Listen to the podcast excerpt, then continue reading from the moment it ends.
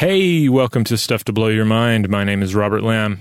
And I'm Joe McCormick, and it's Saturday, time for a Vault episode. Today, it's part two of our series on fingernails. This episode originally aired on September 3rd, 2020. Uh, I think it'll be a scream. Let's dig right in. Welcome to Stuff to Blow Your Mind, a production of iHeartRadio.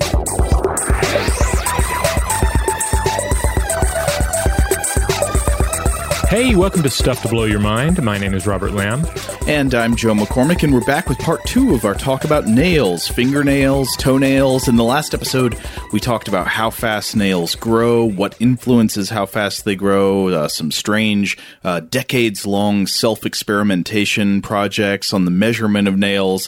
And this time, we're going to get out of some of that scientific minutiae and jump into the weirder world of nails and the, the role that nails and hair play in uh, a lot of uh, very, very surprising and interesting magical and religious beliefs. Yeah.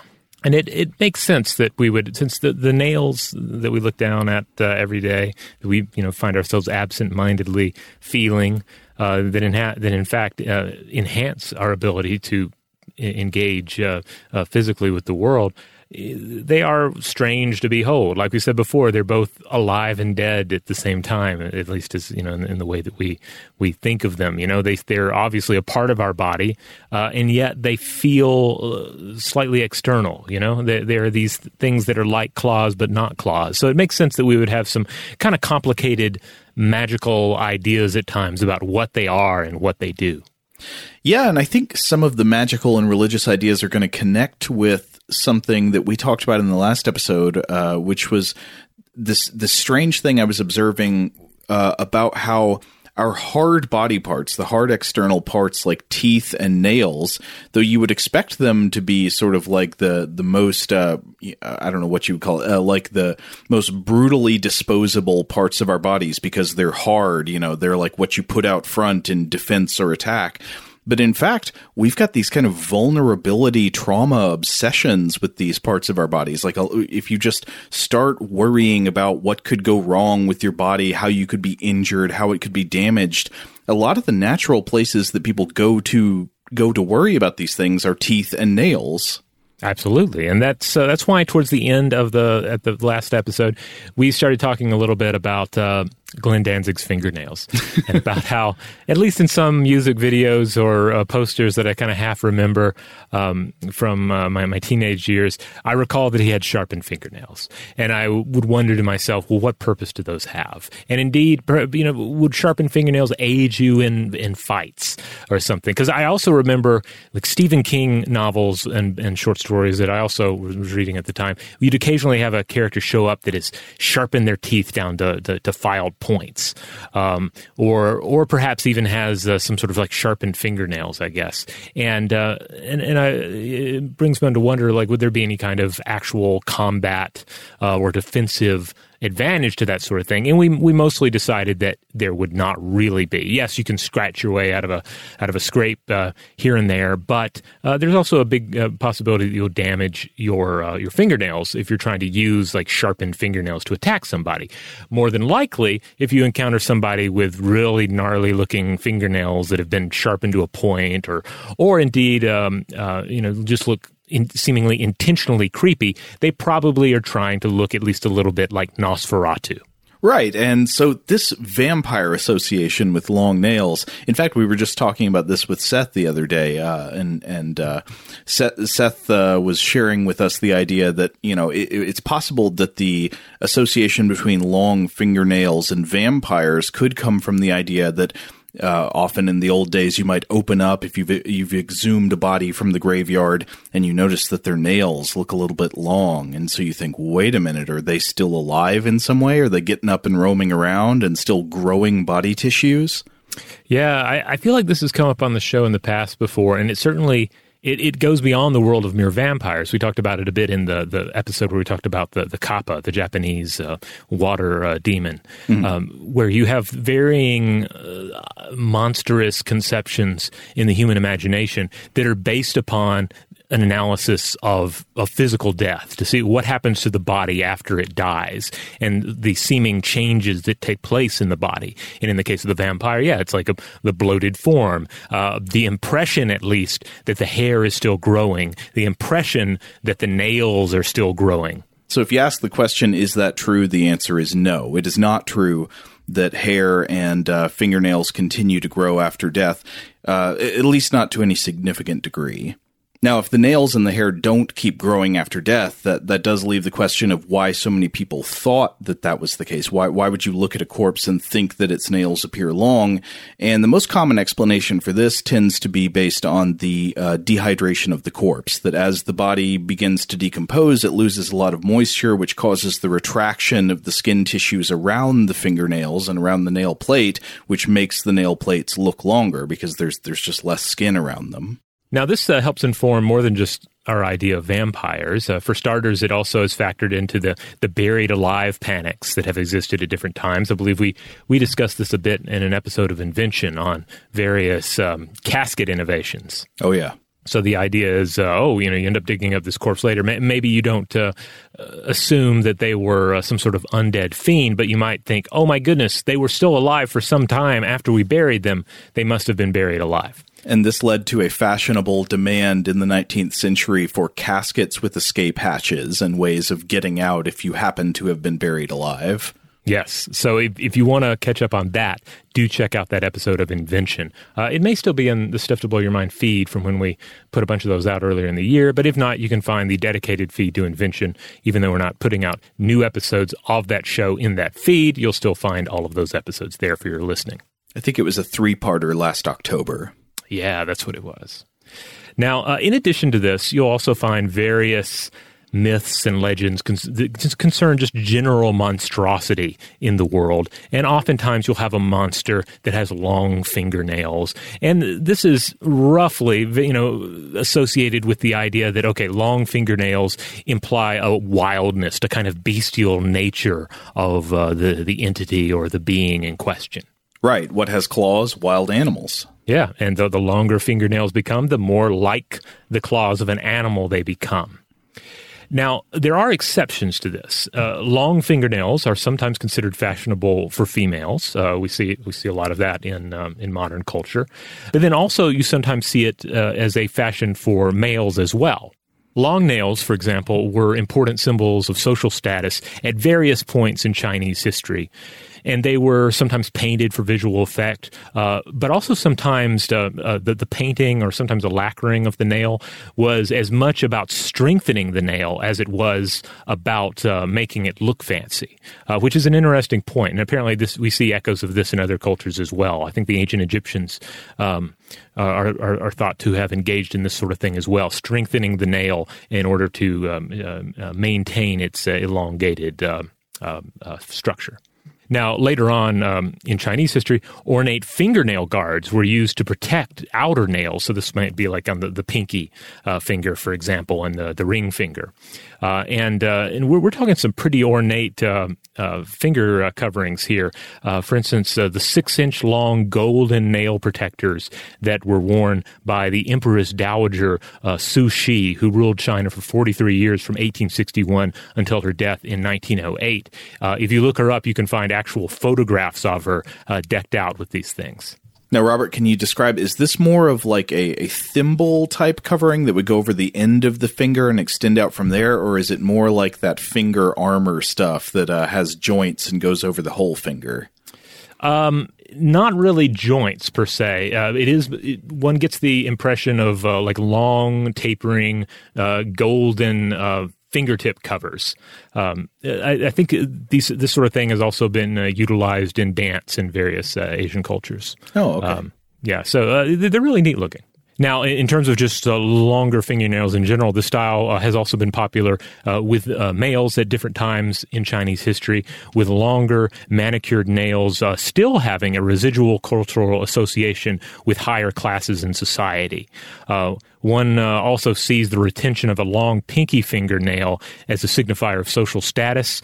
Uh, but then there are also varying levels of uh, when you get into to the actual reasons uh, that uh, individuals um, you know, self-identify and and certainly. Um, uh, explain the, their their pinky nail. They might be well, it's for good luck, or you know, it might be uh, there might be some idea of divinational aspects um, of finger morphology. There are various sort of cultural ideas that seem to be floating around, um, explaining you know why one would have a longer nail if there's a class association that nails are, you know, uh, for higher social status, I wonder if it has anything to do with demonstrating the lack of need to engage in physical or manual labor. Uh, yes, s- sort of along the same lines as you know, th- there are some cultures. I think it was once common in uh, in European culture for and it was fashionable for men to wear like long pointy shoes and one explanation given for this is well a long pointy shoe makes you look rich because it's a kind of shoe that you can't do any physical work in. Mm-hmm. Yeah, yeah. Uh, the best explanations seem to tie it to this like longstanding idea that it uh, informs social status. Uh, however, I should note that I've I've looked into this a couple of times over the years, and I've never found like a I, I have not found not to say it doesn't exist, but I have never found like a, a really good paper on this that really dives in with uh, a lot of the the information out there about this is more informal in nature. Mm-hmm. But um, uh, traditional Chinese cultural hierarchies do seem to re- retain their power though, according to uh, one paper I was looking at, Saving Face in China, Modernization, Parental Pressure, and Plastic Surgery by Andrew uh, Lindridge and uh, Chufeng Wang, uh, published in the Journal of Consumer Affairs in 2008. Uh, so, you know, basically underlying the idea that you can you can have these ideas that are still floating around in society, and perhaps you know perhaps the the rationale for them isn't you know 100 percent uh, in an individual's forethought, but it's just something that survives and is still done, and perhaps on some level still does inform uh, that notion that I I have this longer nail, which means I am of a higher social status and maybe don't have to engage in as much physical labor. Uh, for a, an historical example of this, uh, getting outside of modern uh, culture, um, there, there's a book that I've, I've been fond of for, for, for many years titled Tales from a Chinese Studio. And it's a, a, collection from 1740 of these various weird tales that were compiled by the author uh, Pu Songling and, uh, it's uh, these are wonderful stories. I recommend anyone who's even halfway interested in in strange Chinese uh, ghost stories. You should pick up uh, a, a, copy of this because uh, some of them are funny, some of them are just really weird. Um, there's also a certain poetry to them, and I and I understand that if, if one is actually reading these stories uh, in Mandarin, uh, there are also um, there are also a lot of uh, various allusions that are going to be lost on the uh, the, the, English language translation reader, uh, but they're still they're still tremendous as translated pieces. I think you've quoted from it before. I, I have positive associations with this title. Yeah, uh, it's it's a, it's a great book, and I think Penguin has an edition of it. Um, so I, I, was looking back through that because I'm thinking, okay, if there's a good example of a monster with long fingernails, perhaps I'll find it in Tales from a Chinese Studio. Uh, I did not find it, but I did find uh, this little note um, uh, about uh, a particular line in one of his uh, writings that I had skipped over before, I didn't remember from before. Uh, basically, um, Pu Songling mentions the Bard of the Long Nails. Ooh which the translators and editors of this Penguin edition identify as uh, Li He, who lived 760 through 816. So he was a, a late Tang scholar, often characterized as a sort of, quote, doomed poet with a vision so intense the world will destroy him if he does not destroy himself. Whoa. And so, and so the, uh, the, the editors here they they they compared him to John Keats, that's interesting because uh, Keats definitely died young, but I don't really think of him as doom driven in that way. Uh, when I think of doom driven English poets, I guess I would think more like Byron or Percy Shelley. Yeah, uh, Lord Byron definitely comes to mind, right? Especially with the when it comes to like a dark bad boy status, walking around right. with a skull goblet and a pet bear on a chain. Exactly. Uh, and, and interestingly enough, uh, uh, if, if, you look up uh, some of uh, uh, Li He's translated work, he is sometimes described as this is from the Amazon description to a, a nice collection of his work the bad boy poet of the late Tang Dynasty. Well, then I, I got to hear more from this bad boy. Okay. So was it was he a bad? Was the fact that he was a bad boy at all related to the perception of him having long nails?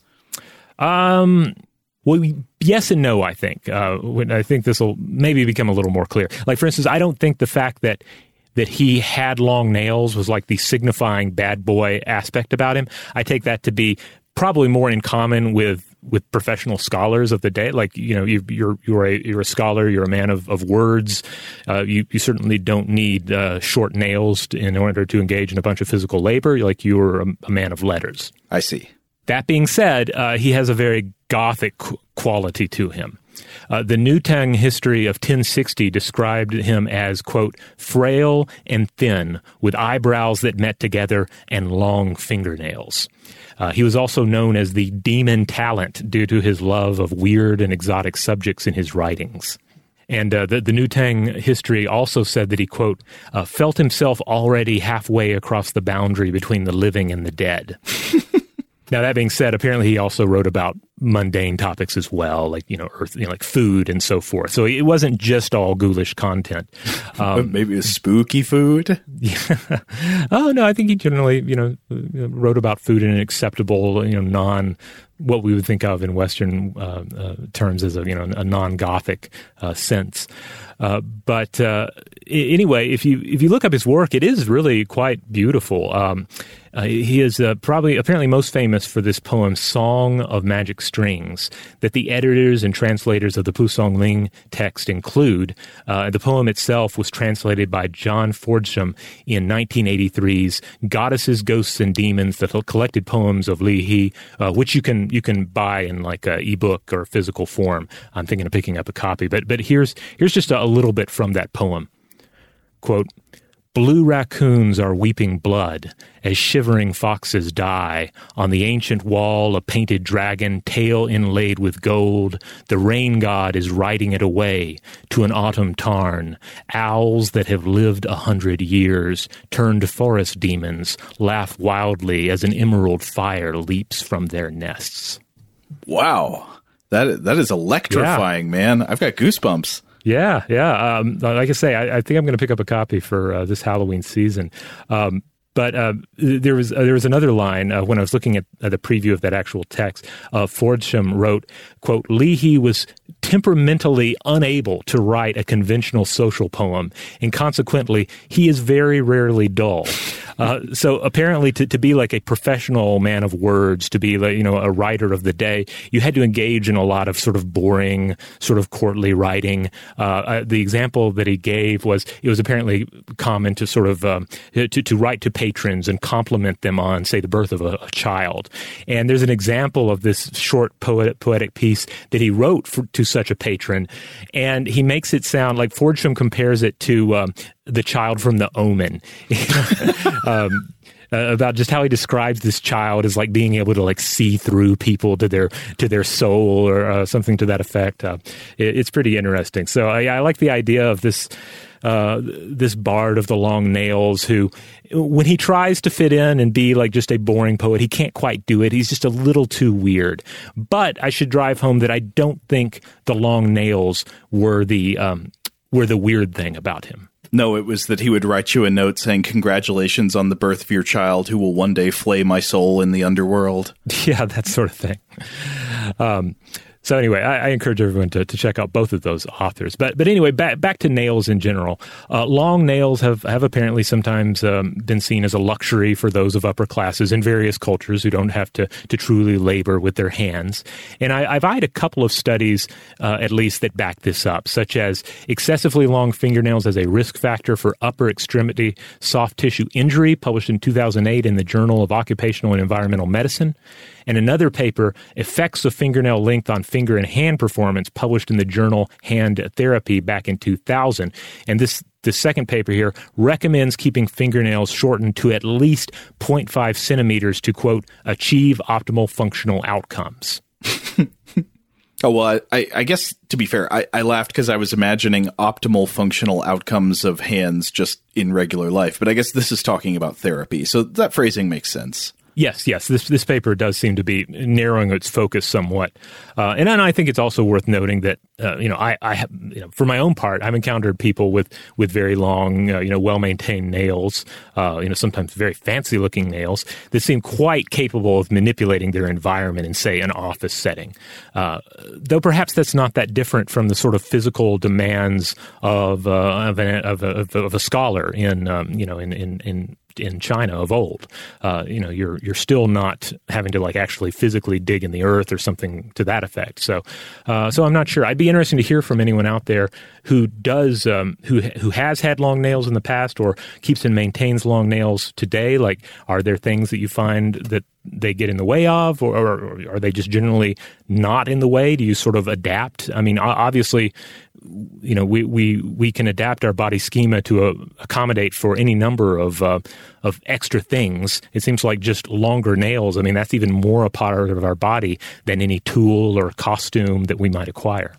All right, it's time to take a quick break, but when we come back, we can talk about a demon warship made out of nails.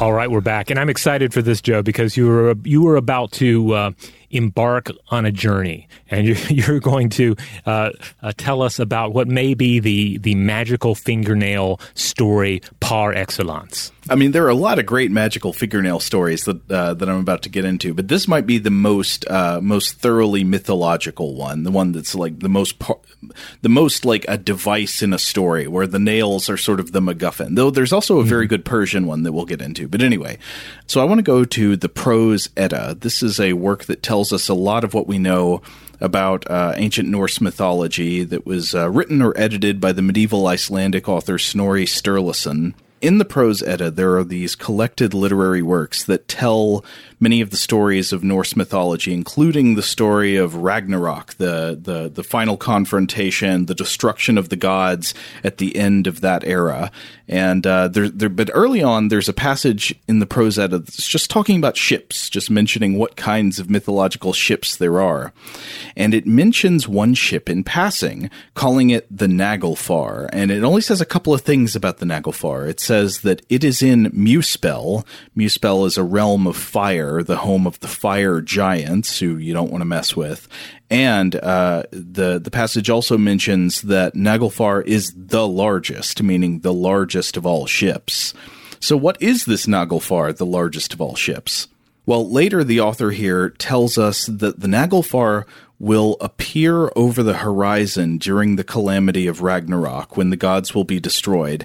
And the author also tells us something about its construction. And here I'm going to quote directly from the work.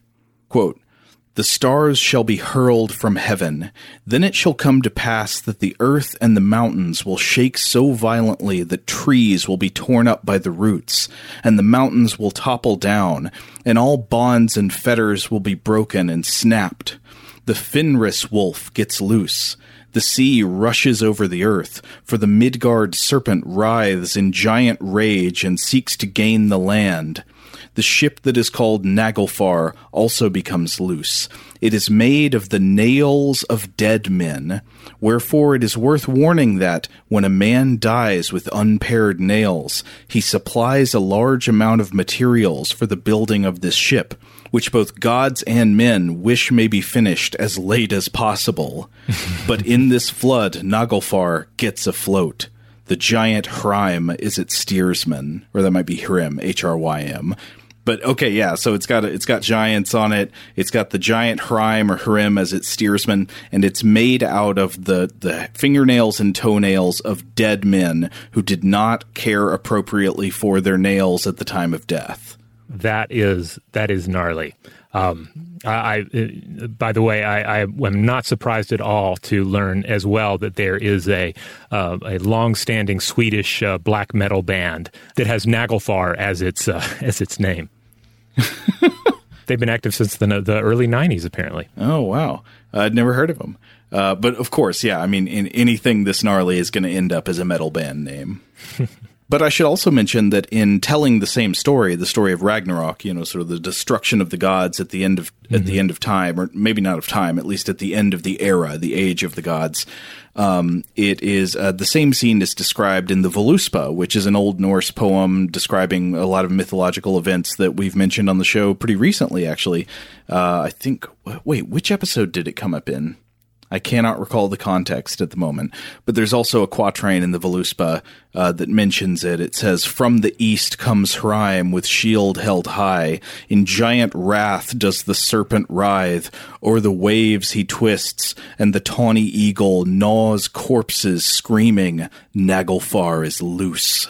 I love love the idea that it's. Uh, I don't know. This is just my, me reading into it, perhaps, but it it feels like it's not. It's not just the bones uh, that are making. It's not bones that are making up the ship. It is the the toenails and the fingernails that seem more like the the detritus of of the the the dead body you know it seems like this is like a ship that has been collecting and assembling like at the bottom of the universe throughout all of human conflict you know and so that, that's why it is only it is only completely finished towards the very end of human existence so there's a paper I want to talk about, Robert, if you're ready, called The Treatment of Hair and Fingernails Among the Indo-Europeans. Oh yes, I, I am ready for this because I, have I've read about um, certainly nothing on the ship level, the shipbuilding level, but uh, I've I've read about some of these uh, these folk beliefs before. Yeah. So this is a paper by Bruce Lincoln, who is a scholar of religious studies at the University of Chicago. It was published in 1977, and that's worth noting. This is an older paper. Uh, I'm citing it because it's still really interesting, but I just want to flag that it's older because it's possible that in the intervening years, some of Lincoln's factual assumptions might have been superseded by more recent anthropological or historical research. But I think the general thrust of the question he poses remains, and uh, and some of the hypotheses he discusses in this article uh, remain extremely interesting. Okay, so he starts like this quote, One of the important lessons that is learned from the study of history of religions is that there is no act so small or insignificant that it cannot take on symbolic importance in certain cultures. It is not always an easy task to recognize such symbolically invested action, although the existence of elaborate rules for behavior in a given situation may serve as a valuable clue. And if the identification of such action is sometimes difficult, the interpretation of a given motion, gesture, or ritual is even more delicate. And the example that he gives that he's going to talk about in this paper is the extremely careful, meticulous rules governing the treatment of clippings from the hair and nails in many cultures and religions throughout the world, especially in many cultures that are descended from, in some way, the ancient speakers of Proto Indo European, which I'll get into more later. So I'm going to start by just listing a number of examples that Lincoln brings up, and then uh, we can go back and talk about possible explanations for where these beliefs and, and religious practices come from. So the first one mentioned by Lincoln concerns the hair specifically, and is it's the rite of the child's first haircut or first tonsure practiced historically by some people of India uh, and is described in the Sankhayana Grihya Sutra. And the Grihya Sutras are a number of manuals describing the steps of various domestic religious ceremonies. So I think specifically the kind of religious ceremonies that you, you might perform around the house. Okay. So this is performed for different children at different ages, I think also traditionally depending on caste, but the process goes like this in Lincoln's summary. Quote, the child's hair is untangled and anointed, and a young kusa shoot is placed in it, kusa being the sacred grass of ceremonial. His hair is then shaved with a copper razor and placed on a mound of bull dung mixed with kusa grass that has been prepared to receive the hair. Finally, and here he quotes directly from a translation of the Sankhayana Grihya Sutra, quote, to the northeast, in a place covered with herbs, or in the neighborhood of water, they bury the hairs in the earth. So that's interesting to begin with. You you have this uh, ritual of at a certain age the child's hair is shaved or cut, and then it is in a kind of symbolic ritual way planted within dung or within the earth, and there's this association with vegetation or herbs.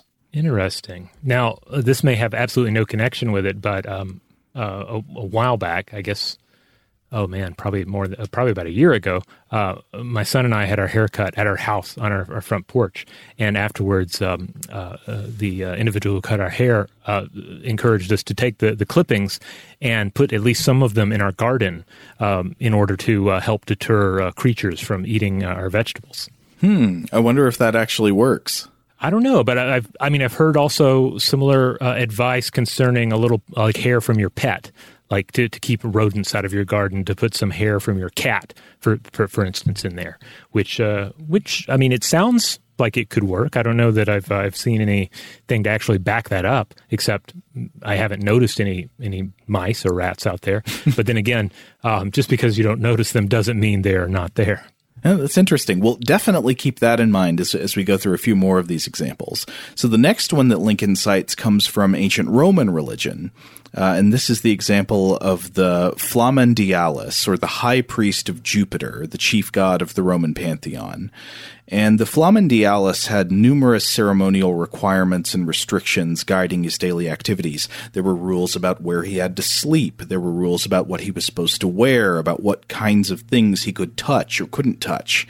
And one of these restrictions as reported by the second century Roman author Aulus Gellius in a text called Attic Nights, goes like this, and this is with uh, some abridgments. Quote, the ceremonies placed upon the Flamen Dialis are many, and the forbearances are numerous. No one should cut the hair of the Dialis except a free man. The cuttings of the nails and hair of the Dialis are buried in the earth under a fruitful tree. There are almost the same ceremonies for the Flaminica Dialis, and I think that's the wife of the high priest of Jupiter. And they say that other different ones are to be observed. For instance, that she is covered with a dyed gown, and that in her veil she has the shoot of a fruitful tree. Hmm. And there are other similar practices elsewhere in ancient Roman religion. For example, in the natural history, Pliny the Elder recounts how the Vestal virgins are expected to observe special ceremonies in the disposal of the trimmings from their hair. Uh, Pliny writes, quote, Truly, there is a lotus tree in Rome, in the area of Lucina. Now, this tree is about 500 years old or older. Its age is uncertain, and it is called the Hairy One, because the hair of the Vestal Virgins is brought to it. So, note again the kind of rough similarities with the Indian practice here, the association with vegetation, especially. Well, hair is a is a thing that grows out of us, not unlike a plant, right, uh, or some sort of vine. And then I guess a lot of this too just has to do with the fact that uh, hair and fingernails and toenails as well are these things that are paradoxically a part of us and yet not a part of us. And then when we trim them away or cut them away, mm. they are no longer part of our bodies, if they came from our bodies. And therefore you could you could see where you could easily lean into this idea that something appropriate must be done with these parts of ourselves. Yeah, and we'll get into more about that in the uh, in the part where we talk about the possible explanations for these. Uh, but I want to talk about the next example Lincoln cites, which is German folkloric practices. He writes that there are a number of archaic rituals among uh, uh, people speaking Germanic languages uh, for dealing with the disposal of clippings from the hair and nails. Quote, Thus in Oldenburg, hair and nails are wrapped in a cloth and fastened under a tree three days before the new moon to cure infertility. Similarly, in Brandenburg, Dusseldorf, Swabia, and elsewhere, hair and nails are placed in a hole bored in a tree or are placed on a branch. This is often done when one suffers from some sort of pain, and the pain is said to go with these, moving to anyone who comes close to them. Now, there are some differences here from the other examples we already talked about because, uh, you know, Lincoln points out it's important to note that these practices he just mentioned are targeted towards specific magical outcomes, like the curing of infertility or the healing of pain, rather than a sort of free floating ritual without a specific outcome object. But he notes again the similarity in the association between hair and nails with plant life. Again, hair and nails, and then trees and grass and branches. And then finally, one more example, and this one is probably my favorite one.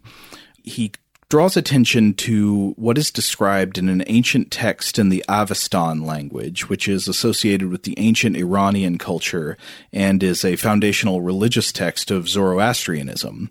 So uh, this text is known as the Vendidad or the Videvdat. And in this writing, the character of Zoroaster, also known as Zarathustra, and I think Zarathustra is probably the earlier pronunciation, uh, Zarathustra is speaking to the wise lord, Ahura Mazda, and uh, Zarathustra asks the wise lord why it is that the demon named Aosha, whose name literally means burning or destruction, why Aosha harms and punishes humans. And Ahura Mazda explains as follows quote, Truly that, righteous Zarathustra, when one arranges and cuts his hair and clips his nails and then lets them fall into holes in the earth or into furrows, for by these improprieties demons come forth, and from these improprieties monsters come forth from the earth, which mortals call lice, and which devour the grain in the fields and the clothes in the closets. Now, when you must arrange and cut your hair and clip your nails in the world, Zarathustra, hereafter you should bear it ten steps from righteous men, twenty steps from fire, thirty steps from water, and fifty steps from the Baresman, which is a bundle of sacred twigs. When it is laid out, then you should dig a pit here, a disti deep in hard soil and a vitasti deep in soft soil. To that pit you should bear the cuttings. Then you should pronounce these words, Victorious Zarathustra. Now for me may Mazda make the plants grow by means of Asha, and Asha means right. Uh, you should plow three or six or nine furrows for Zasora Vira, meaning good dominion, and you should recite the Ahuna Vira prayer three or six or nine times. So here in, in this ancient Zoroastrian text, you're getting this elaborate ritual described for what you should do with the trimmings from your hair and nails, and that there are actual, like, real demonic consequences if you do not follow these rituals. Uh, and Lincoln points out several things he finds really interesting about the explanation from the wise lord to Zarathustra. So, first of all, there's the need to carry these clippings from hair and nails away from sources of purification. Remember the mentions of you got to carry them this far away from righteous men, this far away from fire, from water, and from the sacred bundle of twigs, because these are all potentially sources of religious purity. And it seems like there's a desire to avoid cross contamination of all that purifying matter with impure matter that you've just trimmed off of your body. Uh, but then there's also, uh, Lincoln points out the use of troughs to demarcate a sacred space and then also the spontaneous production of monsters from the hair and nail trimmings that are disposed of incorrectly. And if that sounds familiar based on stuff we were just talking about, isn't that kind of similar to the supposed origin of the Naglfar, the nail ship? Uh, so in the Ragnarok myth again from Norse religion, this ship is built out of the nails of dead men as a result of their nails not being trimmed and disposed of properly according to the correct rituals. So if you do the wrong thing with your nails, you make an accidental donation to the construction of the demon's galleon. Oh wow! So this this is fascinating because on one hand, you can compare a lot of this with just kind of a basic understanding that this is bio waste, and there's there there is an appropriate and an inappropriate uh, way to dispose of bio waste. But then, of course, we have this this whole magical domain as well of monsters and monstrous ships rising up from sort of the accretion of these materials. Yeah, and it's it's uh, interesting. Uh, Lincoln doesn't really get into this at all, but it's interesting to wonder about what role um, I don't know, like practical biological facts could play into the origins of these practices. I don't know if there is, for example, any kind of real disease risk that you would get from. Mm-hmm from encountering the trimmings of hair and nails from other people. Perhaps there's some, but it seems like there would be less of that than there would be from, say, contact with blood or feces. Though I'm not sure. I mean, it's interesting that there's a mention of lice, and, and one of the things yes. talking about being disposed of here is hair. Yeah, I mean, you know, we might think, well, the the hair is the place where the lice live. Uh, therefore, you know, we're less inclined to pick up odd pieces of hair that we find uh, just out on the the road. I mean, certainly, I think we can all mm-hmm. attest to you know being on a walk or something, or and encountering a piece of someone's hair, or you know hair cl- uh, clippings, or perhaps even a fingernail or a toenail, and um, y- your first in- instinct is not to pick that material up and look closer. Yeah, put it in your mouth. Yeah, yeah, yeah that doesn't seem like a natural thing to do. All right. On that note, we're going to take a quick break, but we'll be right back. All right, we're back but we've been talking about all these examples uh, from all over you know different parts of the world of religious or magical significance that is granted to trimmings from the hair and nails. And this list is far from exhaustive. There are tons of examples in practices all all over the place. But i think just the examples we've talked about do help paint a picture of the wide range of myths beliefs and practices about hair and nails and the many similarities between them. But the question is why? Why do so many different cultures place this important ritual or religious significance on the correct procedures for trimming and disposing of hair and nails. Uh, now, Lincoln, in his paper, goes over several possible answers to this question that had been advanced by the time he was writing in the 70s. And I would say this uh, list of possible explanations is also not going to be exhaustive, but just to discuss a few possibilities. One is uh, a very influential theory that's best known for its articulation by the late 19th and early 20th century Scottish anthropologist J.G. Frazer in The Golden Bough. Uh, the Golden Bough has come up on the show before. Uh, Frazer, of course, is uh, very, uh, in, you know, enormously influential, but also heavily criticized. We can talk about that in a minute. Um, but Frazer argues that many of these practices have their roots in a widespread ancient belief in what he would have called the contagious branch of sympathetic magic. So the basic idea here is that if something was once touching your body, or especially if it was part of your body, that matter, that object maintains a magical connection to your body even after being physically separated from it and thus it could be used by a witch or a sorcerer to work curses on you or magically control you in some way. So if Jimmy the sorcerer gets hold of your hair or nail trimmings, you are in for a very bad time. And so in order to protect yourself from this kind of sympathetic magic, you either had to destroy your hair and nail trimmings or hide them very well, or maybe also perform some kind of purging ritual to rid this matter of its contagious magical power.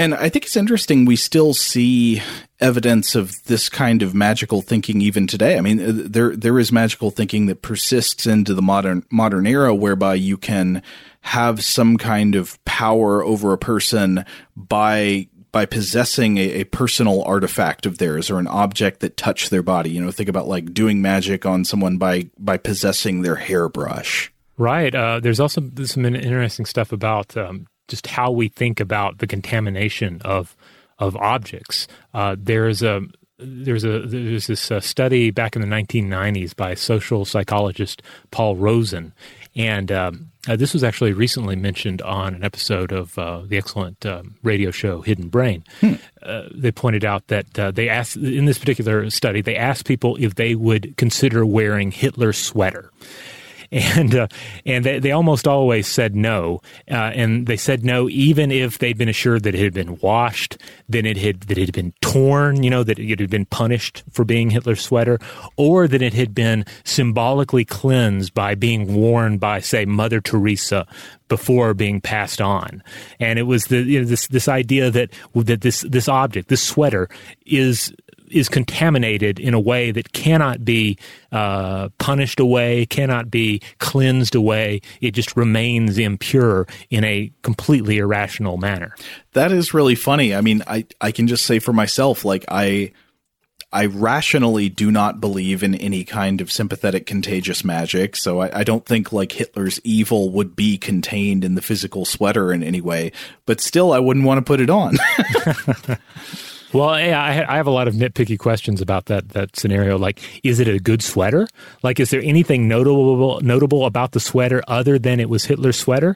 Because obviously, I'm not going to just wear a, a, sweater because Hitler wore it. But what if I like was at a store and there was like vintage stuff and there was like this really nice sweater and I'm like, oh, this is nice. And uh, then I ask, why is it so cheap? And they tell me, oh, because this was Hitler's sweater, then okay, that might be different because I have some pre-existing interest in it. There's something about that sweater that's really neat. Uh, I don't necessarily get that from this this limited scenario.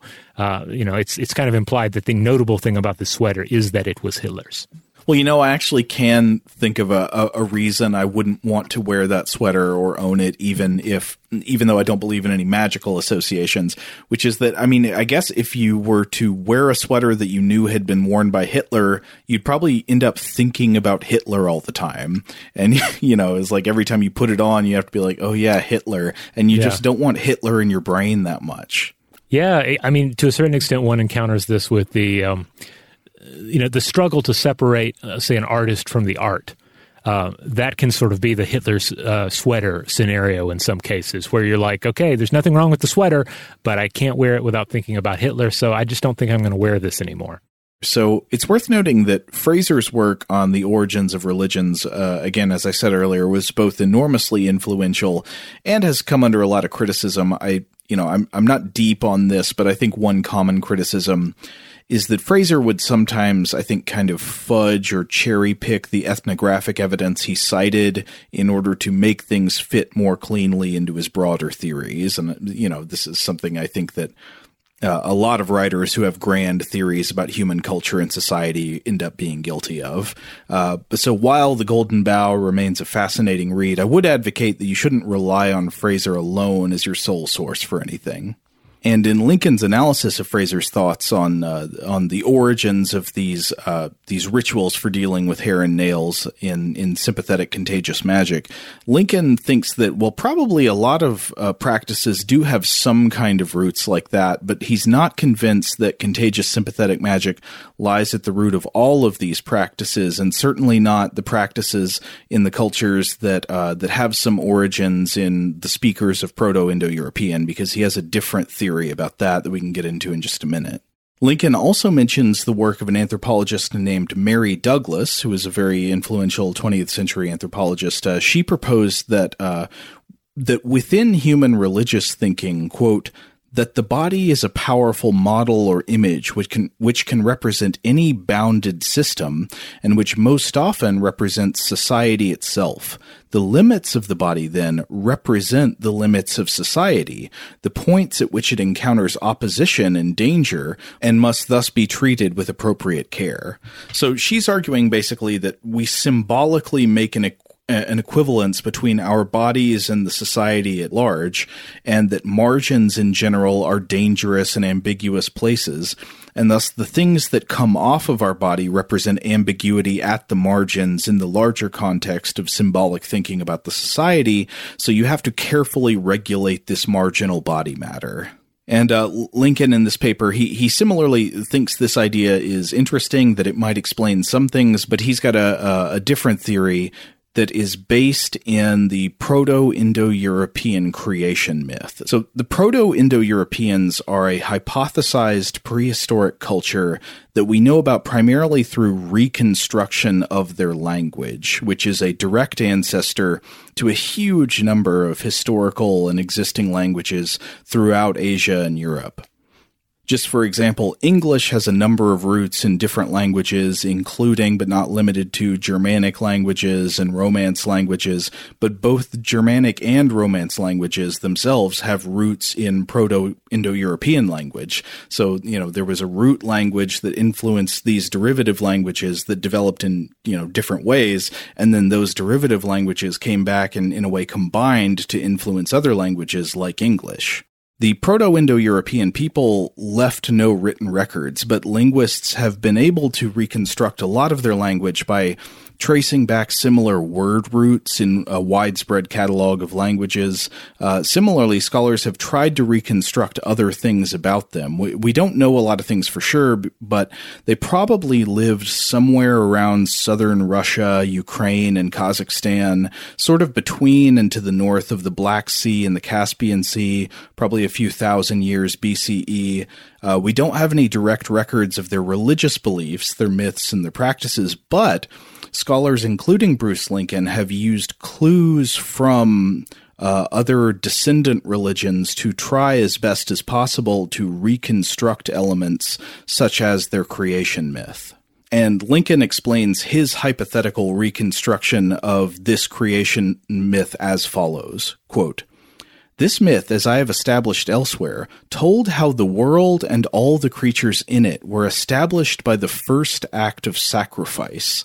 In the primordial offering, the first priest, Manu, meaning man, dismembered the first king, Yemo, meaning twin, and from his body built up the material world. Now, certain steps in the process of creation were described in this myth, steps whereby the body of the primordial victim became the world. Thus, his skull became the heavens, his eyes the sun and moon, his blood the seas, and, what is most important for the issue at hand, his hair became the plants and trees. Oh, this is a great point. And so Lincoln quotes, uh, he goes on to quote a bunch of related ancient religious texts that serve as evidence for his reconstruction of the myth in this way.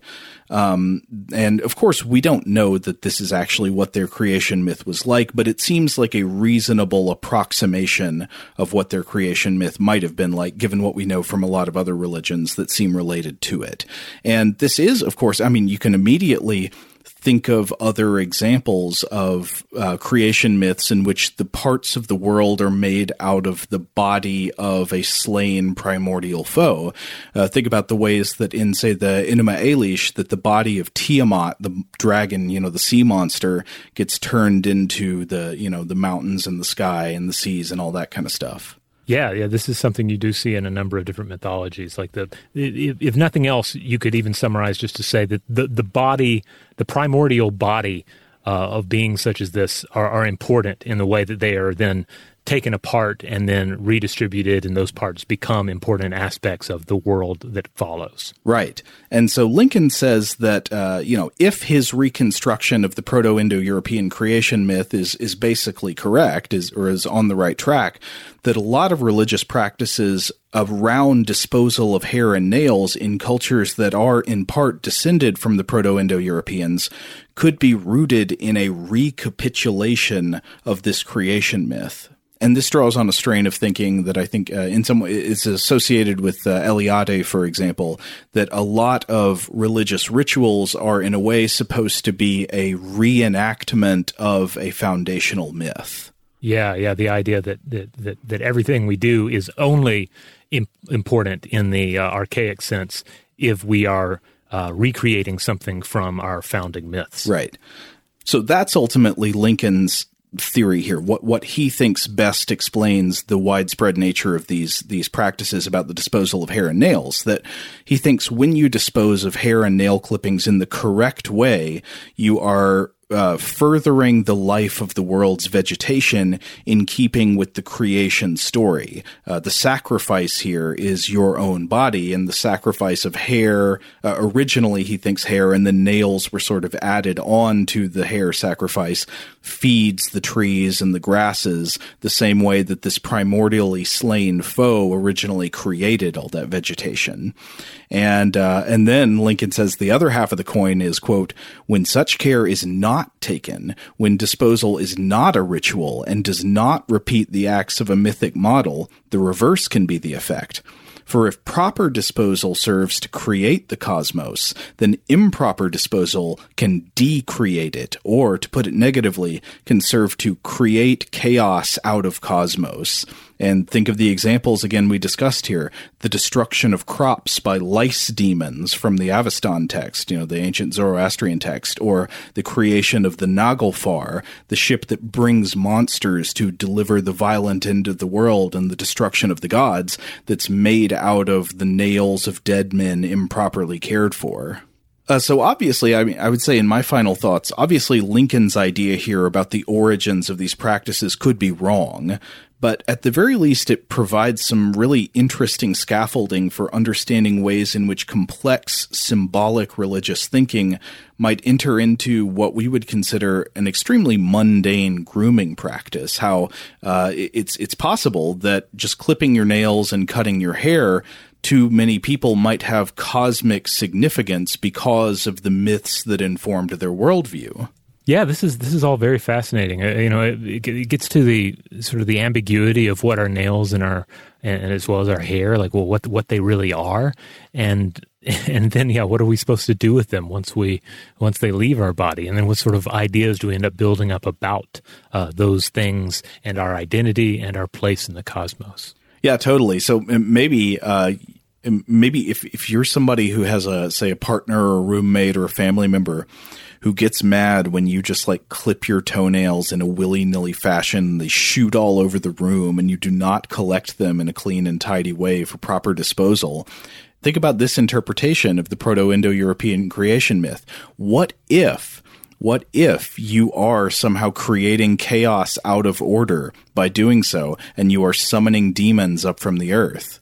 Yeah, yeah, indeed. Uh, I, th- I, think there, there, there's probably like a, a wide variety of different uh, takes on this as well. Like I, I think I've run across uh, examples of. Um, a Chinese superstition uh, that at least exists in some places where you are not supposed to trim your toenails at night mm. while it's dark outside. Um, or not to trim them outside at, at night. Uh, for my own part, I, I, mean, I prefer to to trim my uh, my nails outside if I can. I feel like that just simplifies the whole scenario. You know, um, you don't have to worry about finding them if they go flying or anything like that. Now, one thing that comes to my mind is, you know, in terms of the, the, the the parts of our bodies that we leave behind on a regular basis. I mean, humans have it fairly simple, you know, just the most mostly just the, the, the nails and the the hair, and but and yet we still manage to build up all these fabulous ideas to construct demon ships of the mind. Um, imagine what it would be like if we if we like molted uh, and left behind an exoskeleton that resembled ourselves, you know, sort of like the the cicada shell that is left behind, or imagine that yeah. we did something uh, along the lines of squid that leave behind a, a pseudomorph, uh, you know, a, a, a, cloud of, of ink that is in the shape of their body to fool predators, that sort of thing. Imagine what sort of like strange ideas about self and former self uh, such beings, uh, intelligent beings, might have yeah, can you imagine the religion and the religious practices of intelligent arthropods that had to molt and have a whole body shell that was left behind? Oh man, that that would be good. That's that's that's something good for your sci-fi novel there. Yeah, I mean, what shape would it take? Would it be? Would there be like a? Would you have like special burial grounds where all of your your various um, uh, you know uh, exoskeletons go once you've morphed out of them? Um, do, do famous uh, crab people? Do, do their exoskeleton moltings uh, wind up in a museum somewhere? uh, I don't know. There's so many questions to ask. As always, uh, if, if, you've run across any examples in science fiction or fantasy that deal with these uh, sort of issues, we'd love to hear from you. We, we always love your uh, uh to, to, hear uh, uh, advice from listeners on on old works of science fiction and fantasy, or new works as well. Um, li- likewise, we touched on a lot of different uh, traditions and cultures in this episode, especially. Uh, so, I-, I, would love to hear from absolutely anybody who has insight on this, uh, particularly with, with, with long nails, for example. Uh, do you uh, keep your nails long? Have you ever kept your nails long? Um, you know, r- write in. I'd like to, to know how that has impacted your life or not impacted your life. Uh, likewise, if there's a particular Uh, tradition in your culture or your culture of origin, uh, I would like to hear about that as well. And certainly, as Joe mentioned, if there are any particular practices that you engage in, either culturally or just sort of as a as a as a quirk of your own individual nature regarding your your your nail and hair trimmings, uh, we would love to hear what they are. Totally. In the meantime, if you would like to listen to other episodes of Stuff to Blow Your Mind, you can find us wherever you find your podcasts and wherever that happens to be. We just ask that you rate, review, and subscribe. Huge thanks, as always, to our excellent audio producer, Seth Nicholas Johnson. If you would like to get in touch with us uh, to answer any of the questions Robert just listed, or if you'd like to suggest a topic for the future, or you've got any other feedback on this episode, you can email us at contact at stufftoblowyourmind.com.